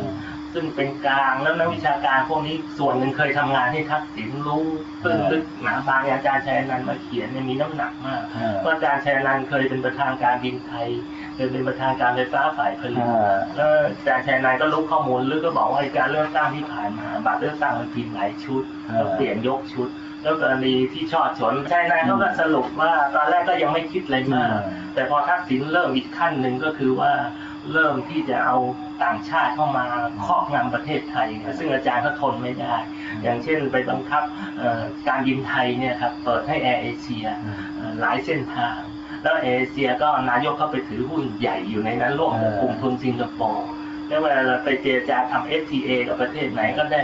สิทธิพิเศษทางโทรคมนาคมอย่างกับบางประเทศกับออสเตรเลียอะไรเนี่ยแต่ว่าทำลายรากฐานอย่างไปเจรจา FTA กับออสเตรเลียเนี่ยพวกเลี้ยงวัวแล้ว นมวัวต้องเททิ้งเลยเพราะมันถูกกว่าที่ออสเตรเลียขนาดเอามาตั้งไกลเป็นหมื่นกิโลแล้วยังแพงกว่าอ่าก็อันนี้ก็เป็นรายละเอียดให้เห็นถึงความไม่ซื่อตรงไม่อยู่ในธรรมะของนักปกครอง ไปมุ่งมีผลประโยชน์ส่วนตัวแต่ทีนี้ว่าไอ้ตอนนี้ก็คือรวมความมันก็อย่างเงี้ยกันเราก็จึงใช้คำว่าประชาธิปไตยเนี่ยมันไม่เป็นธรรมตอนเนี้ยมันก็คือต้องให้คนพวกเนี้ยจับประเด็นให้ได้นะพวกที่ มายุ่งกันอยู่เนี่ยบางทียังจับประเด็นไม่ถูกเลยก็บางทีก็แค่ว่าจะเอาชนะกันไอ้ฝ่ายหนึ่งก็จะไล่ทักษิณออกให้ได้อะไรเงี้ยหนึ่งก็คือว่าเรามองกว้างระยะยาวเนี่ยอ้าวนี่เขาว่ากันไป สมมติว่าเราไม่เกี่ยว คุณได้งานกันไปแล้วไอ้ถ้าสมมติว่าทักษิณออกไปจริงเนี่ยแล้วตอนนี้มีหลักประกันอะไรไหมที่จะให้อย่างน้อยให้สติว่า ไอ้คนที่จะมาแทนทักษิณมีอำนาจใหม่เนี่ย มันจะไม่เป็นอย่างนี้อีกใช่ไหมเนี่ยเนี่ยเราเราคิดถึงระดับนี้มากกว่า ที่จะมายุ่งกับไอ้สองฝ่ายทะเลาะกันขนาดนี้เรามองระยะยาวกว่านั้น ที่ว่าเวลานี้ทักษิณเป็นอย่างนี้ แล้วก็อย่างน้อยกลุ่มหนึ่งก็ว่าไม่ดีไม่ได้เรื่อง แล้วแล้วไอ้พวกที่จะมาไล่ทักษิณเนี่ยแล้วต่อไปพวกที่มาแทนเนี่ยแล้วมี หลักประกันอะไรว่าจะมันจะไม่เป็นอย่างทักษิณอีกอ้าวอย่างเงี้ยใช่ไหมเราเราต้องทำการขนาดนั้นนะต้องต้องให้สังคมเนี่ยมีทางไปที่ถูก ที่มันจะได้ผลไปเป็นระยะยาวเป็นประชาธิปไตยที่มีประโยชน์จริงครับอันนี้เนี่ยขั้นที่สองที่ๆก็นี่นี่นี่นี่เราต้องพูดไว้ก่อนไว้ก่อนต้องพูดให้สติเขาไงครับให้สติว่าคุณเนี่ยยุ่งอยู่กับแค่เนี้ยใช่นะเรื่องที่มันสำคัญนะคุณอย่าคิดแค่นี้ไม่ได้ ใช่ไหมต้องให้เขารู้ว่าเขาจะคิดอยู่แค่นี้ไม่ได้เออเพราะว่าบทเรียนมันมีอยู่แล้ว มันก็หมุนเวียนวงจรกันอยู่ แค่เนี้ยบอกคุณคุณทำแล้วคุณหมุนอยู่แค่นี้หรือเห็นมาหมุนมาหลายรอบแล้ววงจรเนี้ยกี่รอบแล้วใช่ไหมอ่าเนี่ยๆต้องเตือนเขาแล้วนี่คือเรามองกว้างกับเขา นี่คือเรามีจุดเด็ดกว่าเขาแล้วถ้าเราไปยุ่งอยู่กับเขาเนี่ยเราก็ไม่มีอะไรพิเศษอะ เราต้องมองกว้างกว่าเขา แล้วก็อย่างที่ว่าเนี่ยไอ้เรื่องประชาธิปไตยเรื่องการปกครองเนี่ย เราจะเห็นว่าคำสำคัญคือคำว่าอำนาจตัดสินใจ เพราะฉะนั้นธรรมาธิปไตยทำไมมันสำคัญ เพราะว่าการปกครองเนี่ยเขาใช้คำว่าอำนาจตัดสินใจ เมื่อเป็นประชาธิปไตยเขาจึงบอกว่าอำนาจตัดสินใจมันอยู่ที่ประชาชนอ่าเมื่ออำนาจตัดสินใจอยู่ที่ประชาชนก็ต้องให้ประชาชนตัดสินใจอย่างถูกต้อง แล้วจึงต้องมีธรรมาธิปไตยนี่แหละ เพราะไอ้อำนาจตัดสินใจนี่เป็นหัวใจของระบบการปกครองนั้น ใครมีอำนาจตัดสินใจนั่นคือตัวกรรมระบบการปกครองนั้นนะถ้าหากว่าเป็นระบบเผด็จการก็คือผู้เผด็จการผู้นำเป็นผู้มีอำนาจตัดสินใจ ถ้าเป็นคณะธิปไตยก็คือหมู่คณะนั้นเป็นผู้มีอำนาจตัดสินใจ ถ้าเป็นประชาธิปไตยก็คือประชาชนมีอำนาจตัดสินใจ ใครมีอำนาจตัดสินใจก็ต้องให้ตัดสินใจบนฐานของธรรมาธิปไตย นี่แหละคือคือหัวใจเลยนะอย่าไปนึกว่าไม่สำคัญ เพราะว่าอำนาจตัดสินใจคือหัวใจของการปกครองใครมีอำนาจตัดสินใจคนนั้นต้องตัดสินใจด้วยธรรมาธิปไตยนี่เราเสนอไอ้เออคำธรรมาธิปไตยมาตรงนี้ได้ไหมก็ใช่สิใช่ครับให้เห็นจุดให้เขาชัด ไม่ใช่พูดพร่าไปหมดไม่รู้ธรรมาธิปไตยเป็นอะไร มันไปปะปนกับไอ้การปกครองระบบระบบวุ่นวายไปหมด เวลาเนี้ยว่ากันโน่นเนี่ยมดที่จะสรุปย่อๆท่านอาจารย์ไอ้ขั้นตอนที่จะมาปฏิรูปการเมืองจริงจังเพื่อไปสู่ประชาธิปไตยที่เป็นธรรมอย่างที่ท่านอาจารย์ว่าแล้วให้คนมีธรรมาธิปไตยในการตัดสินใจเป็นเกณฑ์เนี่ยมันมันสามารถทำกลไกได้ ซึ่ง เอามาประยุกต์ได้ อันนี้ก็ไอ้ไอ้นั่นด้านสองด้านมันต้องมาบรรจบกันครับหนึ่งด้านการวางระบบหรือจัดตั้งวางระบบเนี่ย ต้องจัดกลไกอะไรต่าง ๆ ที่มันจะให้มั่นใจที่สุดครับว่าการตัดสินใจเนี่ยจะเป็นไปด้วยธรรมาธิปไตยครับนะไม่มีการที่มาครอบงำหรืออะไรเป็นต้น มีการถูกดุลถูกดุลไอ้นี่เป็นการจัดวางระบบครับฝ่ายลูกต้องมาธรรมคิดกันให้ชัดสองตัวคน เนี่ยนี่นี่คือการศึกษาที่จะให้แต่ละคนเนี่ยคือมีคุณภาพนั่นเองที่จะใช้เจตนาหรือมีเจตจำนงที่ถูกต้อง ที่จะตัดสินใจโดยเอาธรรมะเป็นเกณฑ์ที่เรียกว่าใช้ธรรมาธิปไตยในการตัดสินใจ ถ้าเราไม่ให้การศึกษาไม่พัฒนามนุษย์ มันก็ไปตัดสินด้วยทางอัตตาธิปไตยหรือโลกาธิปไตย ถ้ามันไม่มีความรู้ไม่มีปัญญา มันก็งอนแงนคลอนแคลนไปตามเสียงกระแส เป็นโลกาธิปไตย หรือไม่งั้นมันก็เอาผลประโยชน์ของฉันเป็นใหญ่อ่าเป็นอัตตาธิปไตย ถ้ามันมีการศึกษาแล้วมันมีคุณภาพ ก็คือปัญญากับเจตนาที่ย้ำอยู่บ่อยๆหนึ่งมันต้องมีปัญญาดี รู้เข้าใจอะไรถูกต้องอะไรเป็นความจริงถูกต้องดีนะสองเจตนามันต้องดีครับถ้าเจตนามันสวมรับว่าดีแล้ว มันมีปัญญาด้วยก็ตัดสินใจได้ผล ถ้ามันมีปัญญาแต่เจตนามันไม่ดีก็เสร็จมันแล้วก็เอาปัญญาไปใช้ประโยชน์หนักเข้าไปอีกนะเออทีนี้ถ้าเจตนามันดีแต่ปัญญามันไม่มีก็จบเหมือนกันใช่ไหมอ่ามันไปไม่รอดไปไปไปไม่ถึงไอ้นี่แหละจุดบรรจบของระบบการปกครองธรรมะความจริงความถูกต้องดีงามที่เป็นหลักทั่วไปอันหนึ่ง แล้วการพิสูจน์เจตนาของผู้ ที่ใช้อำนาจตัดสินใจเนี่ยพิสูจน์เจตนาเขาว่าเขามีเจตนาที่เป็นธรรมะหรือเปล่าเรื่องนี้เรื่องใหญ่เลย ประชาชนไม่ค่อยมองที่ตัวเจตนา แต่ไปมองที่อะไรที่ตัวจะได้ใช่ครับเป็นนโยบายประชานิยมอย่างน้อยก็ต้องมองสองอัน เขาให้อะไรแก่เรา เขาให้เพื่ออะไร ก็ต้องมองด้วย เขามุ่งดีเพื่อประโยชน์ ในฐานะที่เราเป็นคนจนมาช่วยยกฐานะ หรือว่าเขามุ่งอะไร อะไรเงี้ยมันก็ต้องศึกษา คือเป็นเรื่องของคนในสังคมประชาธิปไตยนี่จะต้องใช้ปัญญาใช่ไหมเมื่องั้นมันก็ไม่สามารถใช้อำนาจตัดสินใจได้ถูกต้อง ก็จึงต้องพัฒนาคุณภาพประชาชนไงเพื่อให้ประชาชนผู้เป็นเจ้าของอำนาจในการตัดสินใจนี้มีการตัดสินใจด้วยปัญญา โดยใช้เจตนาที่เป็นธรรม และตรงเนี้ยคือธรรมาธิปไตยคือตอนเนี้ยไปมองว่า คนเอาธรรมาธิปไตยประชาธิปไตยปนกันวุ่นหมดนี่คงจะรบกวนท่านมากแล้วมีอะไรไหมจะถามจะได้สองชั่วโมงแล้วนะไม่มีรบรบกวนท่านมาสองชั่วโมงยาวเหมือนกันนะ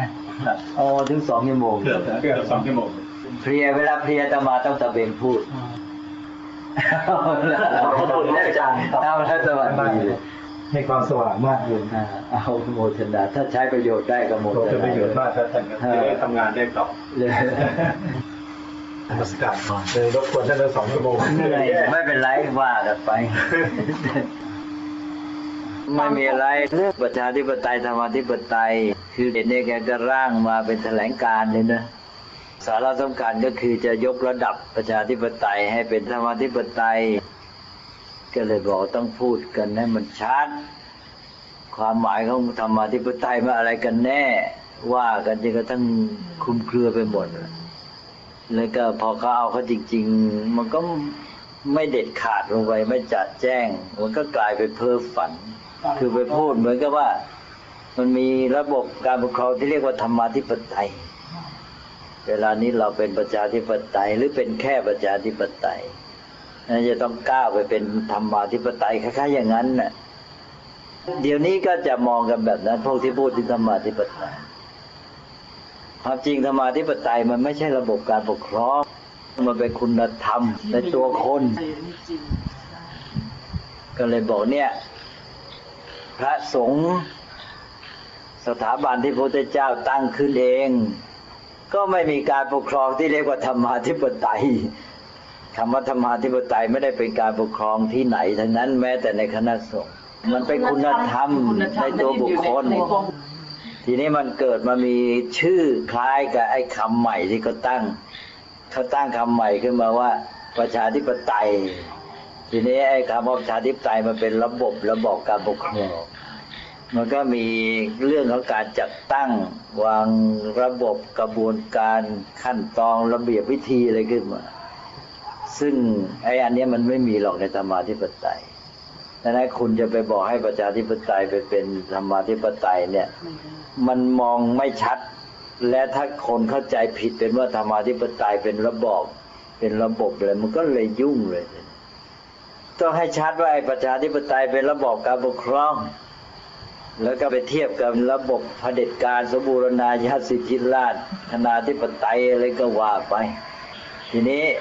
ไอ้ตัวธรรมาธิปไตยเนี่ยมันสำคัญที่ตัวนี้ตัวการตัดสินใจ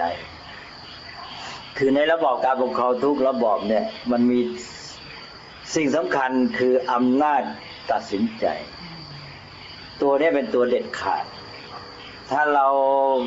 มองการปกครองทั้งหลายระบอบต่างๆเนี่ยในที่สุดมันอยู่ที่อำนาจตัดสินใจ ว่าอำนาจตัดสินใจอยู่ที่ไหนนั่นคือระบบการปกครองนั้น ใช่ไหมระบอบเผด็จการก็คืออำนาจตัดสินใจอยู่ที่บุคคลเดียวนั้น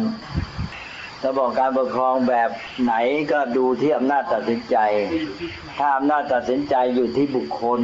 นั้นผู้เดียวก็เป็นเผด็จการ ถ้าอำนาจตัดสินใจอยู่ที่คณะบุคคลนั้นก็เป็นคณะธิปไตย และตอนนี้เขาให้อำนาจตัดสินใจอยู่ที่ประชาชน ก็เลยเป็นประชาธิปไตยเห็นไหมทีนี้ก็ตอนนี้เราก็มีระบบประชาธิปไตยที่มีตัวแทน ประชาชนก็มอบอำนาจตัดสินใจนี้ให้แก่พวกตัวแทนนี่ และตัวแทนนี่ยังแถมไปมีผู้บริหารผู้นำที่เป็นนายกรัฐมนตรี เหมือนกับไปมอบอำนาจตัดสินใจให้นายกนี่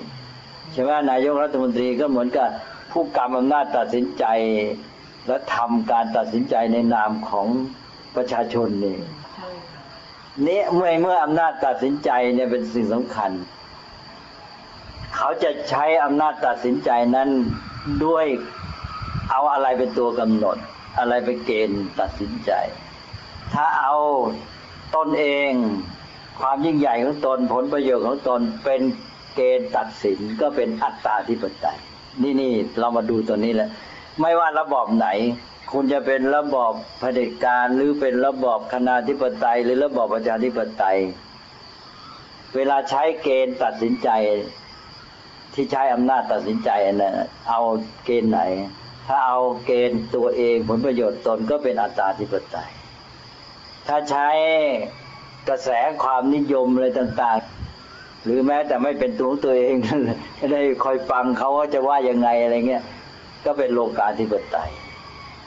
ทีนี้ถ้าเอาความจริงความถูกต้องความดีงาม ใช้ปัญญาพิจารณาหาข้อมูลให้มันท่องแท้ชัดเจน